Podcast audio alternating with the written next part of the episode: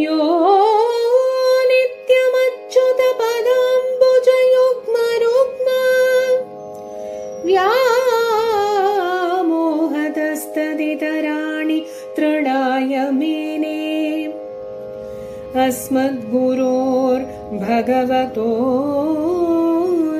தயைக சிந்தோ ராமானுஜஸ்ய சரணோ சரணம் பிரபத்யே. கண்ணார கண்டு காதார கேட்டு வாயார பாடுவோம் ராமானுஜா. கண்ணார கண்டு காதார கேட்டு வாயார பாடுவோம் ராமானுஜா. ஆச்சாரியன் திருவடிகளே சரணம். லக்ஷ்மி நரசிம்ம திருவடிகளே சரணம். ரங்கநாயகி சமேத ரங்காவும் திருவடிகளே சரணம். ஆழ்வார்கள் திருவடிகளே சரணம். அடியேனின் அன்பான நமஸ்காரங்கள். இன்றைக்கு அடியேன் இதிலிருந்து ஒரு 80 பாகங்களுக்கு திருக்கோளூர் பெண் பிள்ளை ரகசியம் அப்படிங்கிற ஒரு அற்புதமான பதிகம். இது திருக்கோளூர் இருக்கிற ஒரு மிகுந்த ஞானமுடைய ஒரு பெண்ணுக்கும் ராமானுஜருக்கும் இடையில் ஏற்பட்ட ஒரு அழகான சம்பாஷணை. இதிலிருந்து நமக்கு கிடைக்கப்பட்ட அற்புதமான விஷயங்கள், மிக பிரசித்தி பெற்ற வைணவர்கள் அவர்களின் பெருமைகளை இந்த 83 வார்த்தைகள் அந்த பெண் கேட்டிருப்பா. அதை பற்றி தான் நம்ம அனுபவிக்க போகிறோம். இந்த எண்ணம் அடியேனுக்கு வந்ததுக்கு காரணம், சிலர் என்னிடத்தில் இதை பற்றியும் சொல்லலாமே அப்படின்னு கேட்கும்போது அடியேனுக்கும், ஏன்னா நதியே ரொம்ப பெரியவாலாம், ஏற்கனவே இந்த விஷயங்களை அனுபவிச்சிருக்கா, எல்லாரும் கேட்டிருப்பேன். இருந்தாலும் நாமளும் அதை சேர்ந்து அனுபவிக்கும் போது இன்னும் ஒரு சற்று சந்தோஷம் கூடுதலாக இருக்கும் இல்லையா? அதுக்காக தான் இன்றைக்கி அதை ஆரம்பிச்சிருக்கேன். பகவானுடைய அனுகிரகமும் ஆச்சாரனுடைய கிருபையும் இது நல்லபடியாக நடந்து 80 எபிசோடுகளுக்கு செல்லும்படி பெருமாளை பிரார்த்திச்சுட்டு இதில் நான் ஆரம்பிக்கிறேன். என்னென்னா, திருக்கோளூர் பெண் பிள்ளை ரகசியம் அப்படின்னு சொல்லும்போது இதில் ஒரு 3 விஷயங்கள் அடங்கியிருக்கு. 1, திருக்கோளூர் அப்படிங்கிற ஒரு திவ்ய தேசம். அந்த திவ்ய தேசத்தில் ஏற்பட்ட ஏதோ ஒரு சம்பாஷணை. அந்த சம்பாஷணை நடத்தியவள் தான் ஒரு பெண், மிகுந்த ஞானமுடைய ஒரு பெண். அது என்னதுங்கிறத நான் சொல்கிறேன். இதில் ரகசியங்கள் அப்படின்னு சொல்லும்போது, இப்போ ரகசியார்த்தங்கள் அப்படின்னா, இப்போது ஆச்சாரியர்கள்லாம் தங்களோட சிஷ்யர்களுக்கு எப்பெல்லாம் சந்தோஷமாக இருக்காளோ அப்போ இந்த துவமகா மந்திரத்தை கொடுப்பா இல்லையா? அப்படிப்பட்ட ரகசியமான விஷயங்கள். ஆனால் அது ஒவ்வொரு இடத்திலும் கொடுக்க பெறும்போது ரகசியம் அப்படிங்கிற ஒரு விஷயம் ஒவ்வொரு மனதிலையுமே ரகசியமாக இருக்கிறது மட்டும் இல்லாமல் ஒரு ஆழ்ந்த பக்தியையும் ஒரு நல்ல சத்விஷயங்களையும் உருவாக்கக்கூடிய ஒரு அற்புதமான விஷயம். அதனால தான் இந்த இடத்துல இதில் ரகசியங்கள் அப்படின்னு பேர் வச்சுருக்கா. இப்போ இதை ஒவ்வொருத்தரும் அனுபவிக்கணும். எல்லாரும் கூடியிருந்து குளிர்ந்தேரர் எம்பாவாய் அப்படின்னு சொல்லுவோம் ஆண்டாள். அப்படி கூடியிருந்து அனுபவிக்கணும். ஆனால் அதனோட உள்ள அர்த்தங்கள் இருக்குது பார்த்தீங்களா? அவள் சொல்ல வந்த விஷயங்கள் இருக்குது பார்த்தீங்களா? இதை ரகசியமாக ஒவ்வொருத்தரும் அவள் மனசில் ஏற்றிக்கணும். அதற்கு ஏற்றாற் போல் நம்ம நடந்துக்கணும். அது எப்போவுமே ரசிக்கணும், ருசிக்கணும். அதற்காக தான் இது திருக்கோளூர் பெண் பிள்ளை ரகசியம் அப்படின்னு ரொம்ப அழகாக சொல்லுவாள். இப்போ இந்த திருக்கோளூர் திவ்ய தேசத்துக்குன்னு மிகப்பெரிய பெருமைகள் உண்டு. என்னென்னா, முதல்ல நம்மாழ்வார் 12 பாசுரங்களால் இந்த வைத்தமானாதி பெருமாளுக்கு மங்களாசாசனம் பண்ணியிருப்பார். ரொம்ப ஆச்சரியமான பெருமாள் வைத்தமானாதி பெருமாள். இங்கே ஆழ்வார் முதல் பாசுரமே, உண்ணும் சோறு பருகுநீர் தின்னும் வெற்றிலையுமெல்லாம் கண்ணன் எம்பெருமான் என்றென்றே கண்கள் நீர் மல்கி மண்ணினுளவன் சீர் வளமிக்க அவனூர் வினவி தின்னம் எந்நிலமான் புகுமூர் திருக்கோளூரே அப்படின்னு அப்படியே பாசுரத்தில் மங்களாசாசனம் பண்ணி உருகியிருப்பார். எல்லாமே கண்ணன். இங்கே நம்ம சாப்பிட்ற சாப்பாடு, நீர், வெற்றிலை, என்ன சாப்பிட்டாலும் அது எல்லாமே கண்ணனும். எல்லாமே சர்வம்சி கிருஷ்ணார்பணம் சொல்கிறார் இல்லையா? அது மாதிரி கண்ணன். அப்பேற்பட்ட அழகான கண்ணன் இருக்கக்கூடிய இடம் தான் இந்த திருக்கோளூர். எல்லாருக்குமே இந்த திருக்கோளூர்லேயே நம்ம தங்கிட மாட்டோமா அப்படின்னு நினைக்கக்கூடியதான பாசுரங்கள் தான் ஆழ்வார் கொடுத்த 12 பாசுரங்கள். அற்புதமான பாசுரங்கள். இந்த அற்புதமான திவ்ய தேசத்துக்கு இன்னொரு பெருமையும் உண்டு. என்னன்னா, இதுக்கு ஒரு சின்ன புராண கதை இருக்குது. இப்போ குபேரன், அவர் தானே ட்ரெஷரர், பொதுவாகவே எல்லா செல்வங்களையும் வைத்திருக்கக்கூடிய ட்ரெஷரர் அவன் தான். அவர் தான் எல்லாத்தையும் பார்த்துக்கணும். அதில் என்ன ஆச்சுன்னா ஒரு சமயம் ஒரு சற்றே கர்வம், எப்பவுமே எல்லாருக்கும் கொஞ்சம் பதவி வந்தவொன்னே கர்வம் வரும் இல்லையா, இது இவனோட கர்வத்தின் உச்சி எப்படி ஆயிடுதுன்னா சிவபெருமானுடைய பத்தினியார் பார்வதியே ஒரு தவறான கண்ணோட்டத்தில் பார்த்ததாக சொல்லப்படுறது. இந்த தவறான கண்ணோட்டத்தில் பார்த்ததா அது யார் பண்ணாலும் தப்பு தானே. இன்றைக்கி கலியுகத்தில் என்னென்னவோ நடக்கிறது இல்லையா, நமக்கு ஜீவாத்மாக்கள் ஏதோ அறியாமல் புரியாமல் பண்ணுறாலோ தெரிஞ்சு பண்ணுறாலோ பாவத்தில் பண்ணுறாலோ, ஆனால் தேவர்கள் அது மாதிரி பண்ணக்கூடாது. ஏன்னா பெருமாளோடையே இருக்கிறவா நித்தியஸ்வரிகளவா அவள் தப்பு பண்ணக்கூடாது. இதை மாதிரி அவருக்கு தவறான கண்ணோட்டத்தில் பார்த்தோன்னே அவள் நேராக என்ன பண்ணாலும் தன்னோட அண்ணனான பெருமாளிடத்தில் வந்து சொல்லிட்டான், இந்த மாதிரி என்னை தவறான எண்ணத்தில் பார்க்குறான்னு சொன்ன உடனே பெருமாளுக்கு ரொம்ப கோபம் வந்துடுது. ஏன்னா அந்த ஒரு விஷயம் மட்டும் பெருமாளுக்கு பிடிக்கவே பிடிக்காது. எப்போவுமே பெண்களை இழிவுபடுத்தக்கூடிய விஷயங்கள் யாருக்குமே பிடிக்காது. அதுலேயும் பெருமாள் பெண்களுக்காகவும் எதனா கலியுகமே பெண்களுக்கான யுகம் தானே. அப்போது அந்த இடத்துல அவளுக்கே பாதுகாப்பு இல்லைங்கிற மாதிரி தானே இருக்குது. அப்போது அவர் இடத்துல சொன்ன உடனே அவர் என்ன பண்ணாராம், அங்கே இருக்கிற குபேரனை கூப்பிட்டு அவனிடத்துல மொத்த செல்வங்களும் முதல்ல வாங்கிட்டார். ஏன்னா இந்த செல்வங்கள் இருக்கிறதால தானே நீ இவ்வளோ ஆட்டம் போடுற, அப்போ இந்த செல்வங்கள்லாம் உனக்கு வந்து இருக்கக்கூடாது அப்படின்னு வாங்கின உடனே அதுக்கப்புறம் அவன் தவறு உருந்தி ரொம்ப அழ ஆரம்பிச்சிட்டான், தவம் பண்ணான். அதுக்கப்புறம் இந்த இடத்துல வைத்தமானது பெருமாள் என்ன பண்ணார், அவனிடத்துல மன்னிச்சு ஏன்னா பார்வதிக்கிட்டே மன்னிப்பு கேட்டான். மன்னிச்சு என்ன பண்ணார், தன்னோட செல்வங்களில் ஒரு பகுதியை மட்டும் அவனிடத்துல கொடுத்து சரி நீ இதை பத்திரமாக கவனித்துக்கொள், இனிமேல் இப்படிலாம் நடந்துக்காத அப்படின்னு ஒரு அட்வைஸ் சொல்லி அனுப்பிச்சு விட்டார். இப்போது இவர் செல்வங்கள்லாம் மிச்சம் இருக்கும் 7 பகுதி செல்வங்களை அவரிடத்திலேயே வைத்து கொண்டார். யாருக்காகனா நமக்காக தான், அவருக்காக வச்சிருந்து அவர் என்ன பண்ண போகிறார், நம்மெல்லாம் எப்பெல்லாம் கஷ்டப்படுறோமோ அப்படி அப்பெல்லாம் அருள் கடாட்சம் பண்ணுறதுக்கு தான் இங்கே வைத்தமானது பெருமாள் அற்புதமான கோலத்தில் நமக்காக சேவை சாதிச்சுட்டுருக்கார்.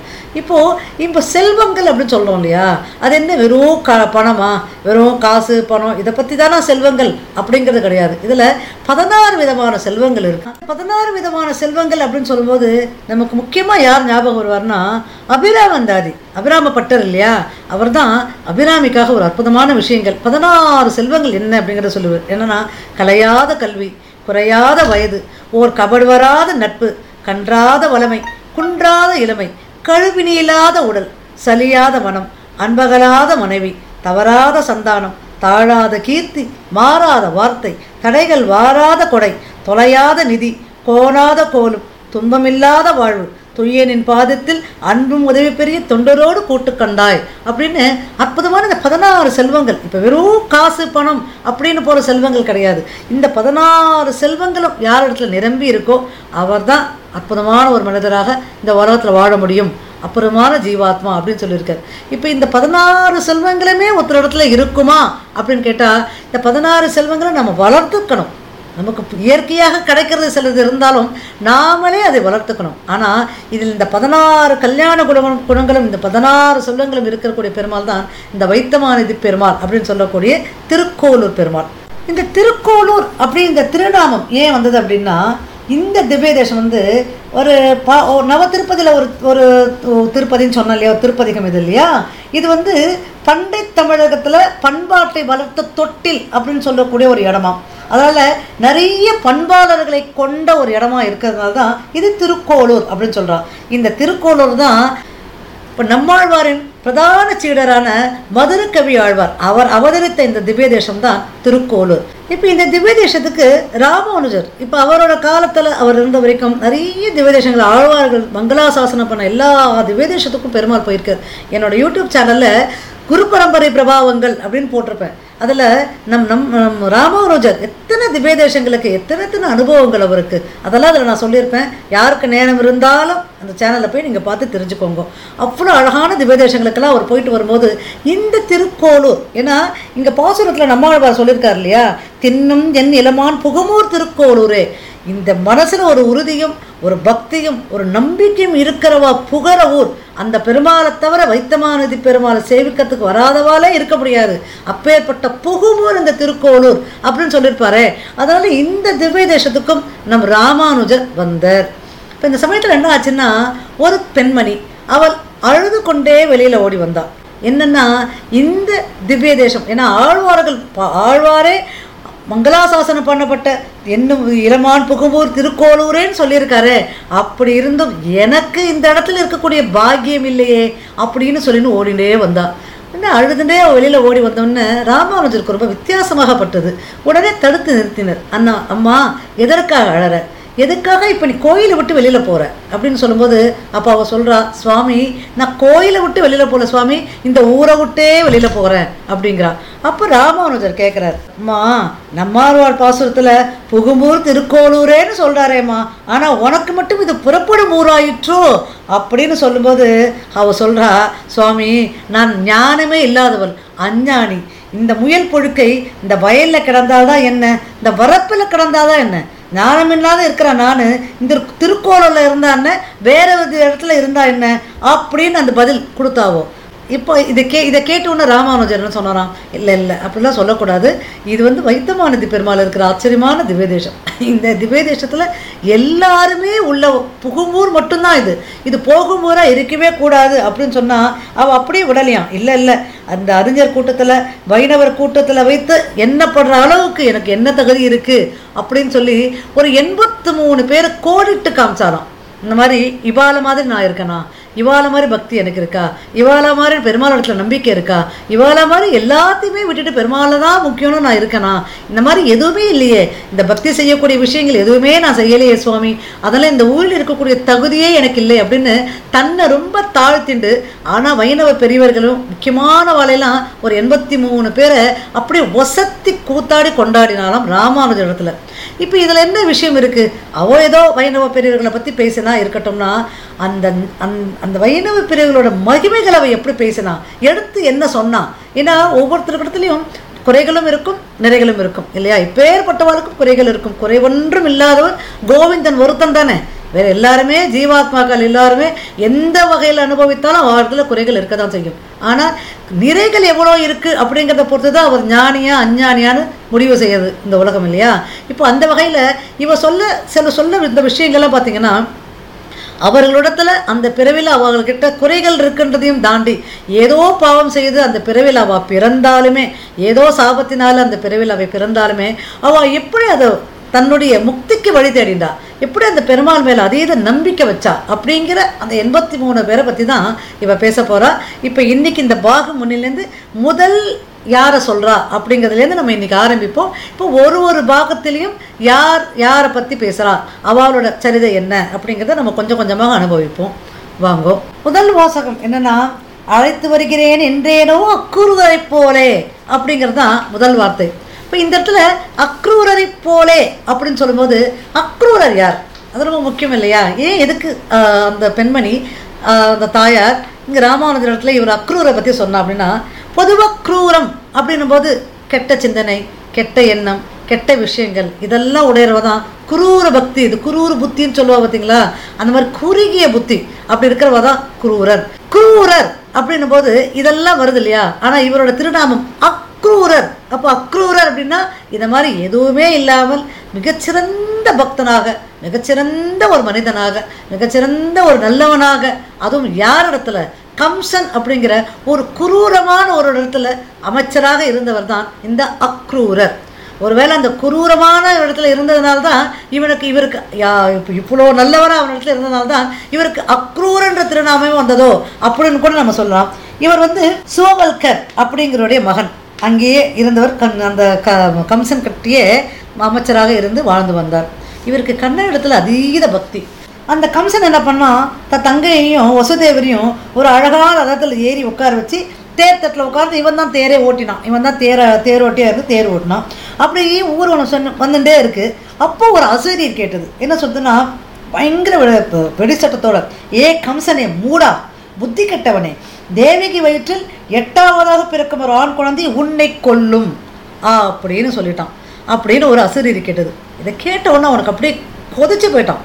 என்னது, இவா 2 பேருக்கும் பிறக்கிற 8ஆவது குழந்தை என்ன கொல்லுமா, இதோ வைத்தேன் பார் அப்படின்னு சொல்லி உடனே இறங்கினான்.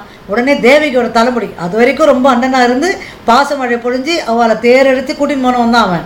இதை கேள்விப்பட்ட உடனே தன்னோட உயிருக்கு ஆபத்து, இவாளுக்கு பிறக்க போகிற குழந்தையால தான் ஆபத்துன்னு கேள்விப்பட்ட உடனே அவள் தலைமுடியை தரதுன்னு பிடிச்சி அந்த இதுலேருந்து கீழே தேர்லேருந்து இழுத்து அவளை கத்தியால் எடுத்து வெட்ட போகும்போது உடனே வசுதேவர் காலில் விழுந்தார், கம்சனோட காலில். ஐயா கம்சா, நீ இது பண்ணாத, அந்த அசீரியரை சொன்னது இருக்கட்டும், ஆனால் நன்னா யோசிச்சு பாரு, எங்களுக்கு பிறக்கக்கூடிய 8வது குழந்தையால் தானே உனக்கு இந்த கஷ்டகாலம், அதனால் அந்த குழந்தையை நான் உன்னிடத்துல கொண்டு வந்து கொடுத்துட்றேன், அந்த 8வது குழந்தை பிறந்தவொன்னே நான் உங்கள்கிட்ட கொண்டு வந்து கொடுத்துட்றேன், நீ வந்து அந்த 8வது குழந்தையை கொண்டுக்கோ, ஏன் அதனால தானே உனக்கு பிரச்சனை வரும், இதில் தேவிகை கொள்றதுனால உனக்கு என்னென்ன ஒன்று. இவனுக்கு சரி மூடனாக இருந்தாலும் ஏதோ கொஞ்சம் தேவிக்கு மேலே ஒரு பாசமும் இருக்குது, அதே சமயத்தில் 8வது குழந்தையை கொடுக்குறேன்னு வசுதேவர், ஏன்னா அவர் ரொம்ப நீதிமான், ரொம்ப சத்தியவானவர், அவர் சொன்னால் கண்டிப்பாக செய்வார் அப்படிங்கிற நம்பிக்கையில் உங்கள் மேலே இருக்கிற நம்பிக்கையை வச்சு இப்போ நான் உயிரோட விடுறேன் அப்படின்னு சொல்லி அவர் 2 பேரையும் அவனோட ஜெயிலேயே அதில் கொண்டு போய் அவனை அவர் சிறையிலேயே அவளை சிறைப்படுத்தியாச்சு, விலங்கெல்லாம் கட்டி சிறைப்படுத்திட்டான். இப்போது இது நடந்து கொண்டு இருந்தது. இப்போ ஒரு குழந்தையாக பிறந்தது. இதில் என்னென்னா முதல் குழந்தை பிறந்தோன்னா அவனுக்கு அவ்வளோ பெருசாக அதை எடுத்துக்கலை, ஏன்னா 8வது குழந்தை தானே. ஆனால் நாரதர், இப்போ இதுக்கெல்லாம் காரண காரியம் இருக்குது இல்லையா, அவளுக்கு புகழ்ந்த அந்த 8 7 குழந்தைகளும் தேவ பிறவியை சேர்ந்தவா, அவளுக்கு அப்பப்பயே உடனே அங்கேயே பிறந்து அப்படியே முக்தி அவளுக்கு கொடுக்கணுங்கிறதும் ஒரு பழைய சங்கல்பம் அது. அதனால் என்ன ஆச்சுன்னா, நாரதர் வந்தார் கம்சன் இடத்துல, இந்த மாதிரி 8வது குழந்தைன்னு சொல்கிறத நம்பி நீயும் பேசாமல் இருக்கியே, 8வது குழந்தை மட்டும் கிடையாது, எந்த குழந்தையும் 8வது குழந்தைன்னு உனக்கு எப்படி தெரியும், ஒருவேளை ஏமாற்றி விட்டானால் உன்னோட கணக்கில் தவறு வந்துட்டுனா என்ன பண்ணுவேன் அப்படின்னு கேட்டவொடனே அந்த முட்டாள் இன்னும் யோசிக்க ஆரம்பித்தான். அப்போ நேராக வசதி இடத்துல வந்தான், எனக்கு 8வது குழந்தையை ஒண்டி கொடுத்தா போகாது, எல்லா குழந்தையும் கூட நான் எல்லா குழந்தையுமே கொண்டுடுவேன் அப்படின்னு சொல்லி ஒரு குழந்தையாக செவுத்தில் மோதி 6 குழந்தைகளையும் கொண்டுட்டான். 6 குழந்தைகளை அவன் கொண்டுட்டான். இப்போ 7வது குழந்தையா பெருமாள் என்ன பண்ணாருன்னா, வசுதேவரோட இன்னொரு மனைவி தான் ரோகிணி, அவள் வந்து நந்தகோப்பன் இருக்கக்கூடிய ஆயர்பாடு இருக்கு இல்லையா, அங்கே தான் அவள் இருந்தாள். அந்த இடத்துல அவள் வந்து கருவுட்டு இருந்தாள். இப்போ இவன் என்ன பண்ணாருன்னா, இந்த தேவிக்கு வயிற்றில் ஏற்பட்ட அந்த கருவை தான் அங்கே ரோகிணிக்கு ஏற்படுத்தி கொடுத்து இப்போ ரோகிணி வந்து அங்கே பலராமனை பெற்றெடுத்தார். இங்கே 7வது குழந்தை கருச்சதவை ஆயிடுத்து அப்படின்னு கம்சன்கிட்ட சொல்லியாச்சு. இப்போ 8வது குழந்தை பெருமாள் வரணும். பெருமாள் என்ன பண்ணார், யோகமாயை அப்படின்னு சொல்லக்கூடிய சக்தி, அவள் தானே தங்கை, அவனிடத்துல கூப்பிட்டு, எனக்கு பதிலாக நீ யசோதையின் வயிற்றில், அங்கு யசோதைக்கு பிற நான் இங்கு தேவகிக்கு பிறந்தவுடனே நாம் இடமாற்றம் செய்து கொள்ளலாம் அப்படின்னு சொல்லி 8வது குழந்தை பிறக்கும்போது பெருமாள் வசுதேவருக்கு காட்சி கொடுத்து சிறை கதவுகள்லாம் திறந்து யமுனா நீர் வழியாக அந்த குழந்தையை கொண்டு போய் அங்கே யசோதை இடத்துல, அதாவது கண்ணனை யசோதை இடத்துல விட்டுட்டு யசோதைக்கு பிறந்த அந்த யோகமாயின்னு சொல்லக்கூடிய அந்த பெண் குழந்தை தேவிக இடத்துல கொண்டு வந்து விட்டோன்னே தேவிக இடத்துல உடனே கம்சனுக்கும் 8வது குழந்தை பிறந்தாச்சு தேவிக்கு, அதுவும் பெண் குழந்தை அப்படின்னோடனே அந்த முட்டாளுக்கு ஆண் குழந்தை பெண் குழந்தைங்கிறத அந்த யோசனையே இல்லை. உடனே 8வது குழந்தை ஏதோ ஒன்று அது கொள்ள வந்த குழந்தைன்னு சொல்லிட்டு அந்த குழந்தைய அப்படி தூக்கி வீசும்போது மாயையானவள் உன்னை கொள்றதுக்கு உண்டான 8வது குழந்தை வளர்கிறான் ஒரு இடத்தில் அப்படின்னு சொல்லிட்டு மறைஞ்சு போயிட்டான். இதுதான் நடந்தது. இப்போ அவனுக்கு தெரியறது அங்கே யாயப்பாடியில் யசோதை கிட்ட பிறந்ததான் 8வது குழந்தையான கிருஷ்ணர் அப்படிங்கிற விஷயம் தெரிஞ்சுது. இப்போ இதே ஓடிண்டே இருந்தது. இப்போ இந்த கிருஷ்ணரை அழிக்கிறதுக்கு கம்சன் என்னென்னவோ வழி பண்ணான் இல்லையா, முதல்ல போதனை அமிச்சான், அப்புறம் சடகாசுரன் அமிச்சான், அது இல்லாமல் சுவாமிக்கே நிறைய பிரச்சனைங்க, அவர் அந்த சுட்டித்தனம் பண்ணார், குழந்தை இது பண்ணுறது அது பண்ணுறதுன்னு சொல்கிறமே தவிர்த்து அங்கே கிருஷ்ணர் இது மாதிரி நிறைய மாய விஷயங்கள்லாம் நிறைய பண்ணார். ஏன்னா இப்போ பெருமாள் அவதார கிருஷ்ணன் இல்லையா, இதெல்லாம் பண்ணிகிட்டே இருந்தார். இந்த இடத்துல கம்சன் என்ன பண்ணான்னா, சரி எப்படியாவது இந்த கண்ணனையும் இந்த பலராமனையும் அழிச்சிடணும். இப்போ இதுக்கு யார் சரியான ஆள், ஏன்னா யாரையும் அமிச்சு பார்த்தான், ஒருத்தர் அங்கேயே அவளையே கொண்டுட்டார் பெருமாள்.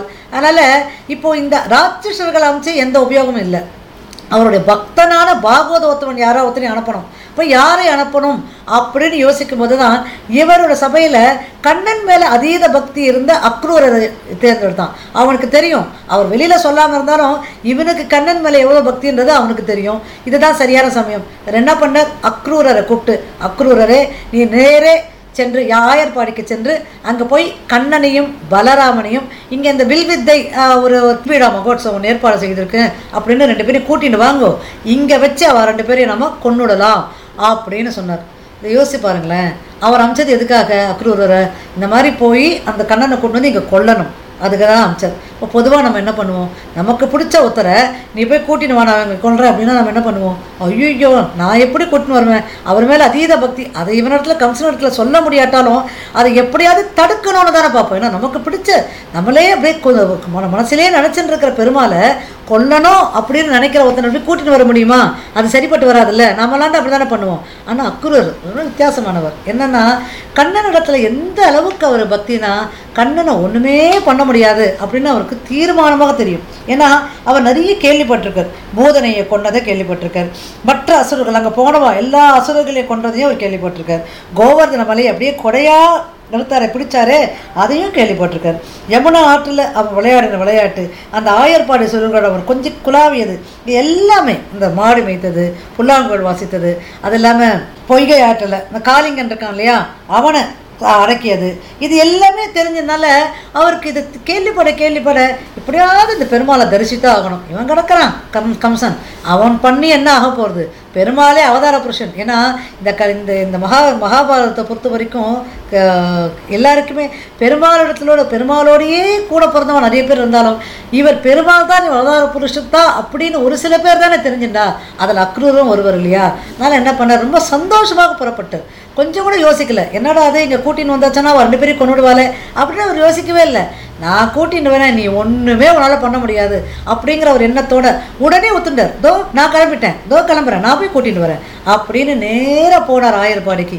அங்கே போன உடனே அப்படியே கண்ணனையும் அந்த பலராமனையும் பார்த்தோன்னே சந்தோஷம் கூத்தாடினாராம். அப்படியே கொஞ்சறார், அப்படியே கட்டி தழுவிக்கிறார், வாசனை துளசி மாலையெல்லாம் கட்டி போடுறார், அப்படிலாம் கையை பிடிக்கிறார், முத்தம் கொடுக்குறார், எல்லாம் அப்படியே ஆராதிக்கிறார், காலில் விழுந்து சேவிக்கிறார், என்னென்னவோ பண்ணுறாராம் பித்து பிடிச்சவர் போல். ஏன்னா பெருமாளை பார்த்த சந்தோஷம் அவருக்கு. இதையெல்லாம் பண்ண உடனே அவருக்கும் இப்போ பகவானுக்கும் தெரியுமே அக்ரூரர் எப்பேற்பட்டவர், எப்பேற்பட்ட ஜீவாத்மாவர் தெரியும் இல்லையா, பக்தியில் சிறந்தவராச்சே. என்ன பண்ணார், அவருக்கு வேண்டிய உபச்சரணைகள்லாம் பண்ணி அவரை பாராட்டி அவருடைய பெருமானும் 10 வயசு கிருஷ்ணரும் பலராமனும் கிளம்பிட்டா. அப்படி அங்கே நம்ம ஆயர்பாடை விட்டு கிளம்பினாதான். அதுக்கப்புறம் அவர் திரும்ப ஆயர்பாடிக்கு போகல. அதுக்கப்புறம் துவாரகை மன்னனாக இருந்து மகாபாரத யுத்தத்தில் கலந்து அதெல்லாம் அது ஒரு பெரிய மகாபாரத கதைகள். அது அப்புறம் கிளம்பி வந்தார். இப்போ 10 வயசு அவருக்கு. அவர் என்ன பிருந்தாவனத்துலேருந்து வந்துட்டுருக்கார் இல்லையா. வர வழியில் யமுனா நதிக்கரையில் தன்னோட அனுஷ்டானம், ஏன்னா அக்ரூருக்கு உண்டான அனுஷ்டானங்கள், சாயங்காலம் பண்ண வேண்டிய அனுஷ்டானங்கள்லாம் இருக்குது இல்லையா, சந்தியாவந்தனம் போன அனுஷ்டானங்கள், அது பண்ணுறதுக்காக என்ன பண்ணாராம், அப்படியே கீழே இறங்கினாராம் யமுனா நதிக்கரையில். இவன் 2 பேரையும் ஓரமாக நிற்க வச்சுட்டு நான் அனுஷ்டானம் மட்டும் பண்ணிட்டு வந்துடுறேன் அப்படின்னு அந்த தண்ணியில் போய் இறங்கி போகும்போது அங்கே கீழே பெருமாள் இந்த கிருஷ்ணனும் பலராமனும் அப்படியே, ஏன்னா பலராமர் தானே ஆதிசேஷனோட உருவத்தில் அப்படியே கிருஷ்ண பரமாத்மா காட்சி கொடுத்தாராம் அந்த நீரில். பார்த்த உடனே அப்படியே சந்தோஷமாயிட்டாராம். இப்போ வெளியில் வந்து பார்த்தாராம், கிருஷ்ணன் பலராமனும் சிரிச்சுட்டே நிற்கிறாராம். இப்போ புரிஞ்சுன்னுதான் இப்பேற்பட்ட பெருமாளை நம்ம கூட்டிகிட்டு போகிறோம் அப்படின்னு நேராக அழைச்சிட்டு கம்சன் இடத்துல கொண்டு போய் விட்டார். இதுக்கப்புறம் நிறைய கதைகள் இருக்குது. இப்போ இந்த இடத்துல அவள் சொல்கிற விஷயம் என்னென்னா, அழைத்து வருகிறேன் என்றேனோ அக்ரூரை போலே அப்படின்னு சொன்னா இல்லையா. ஏன்னா இந்த கம்சனோட பல கொடுமைகள் அவனுக்கு தெரியும்.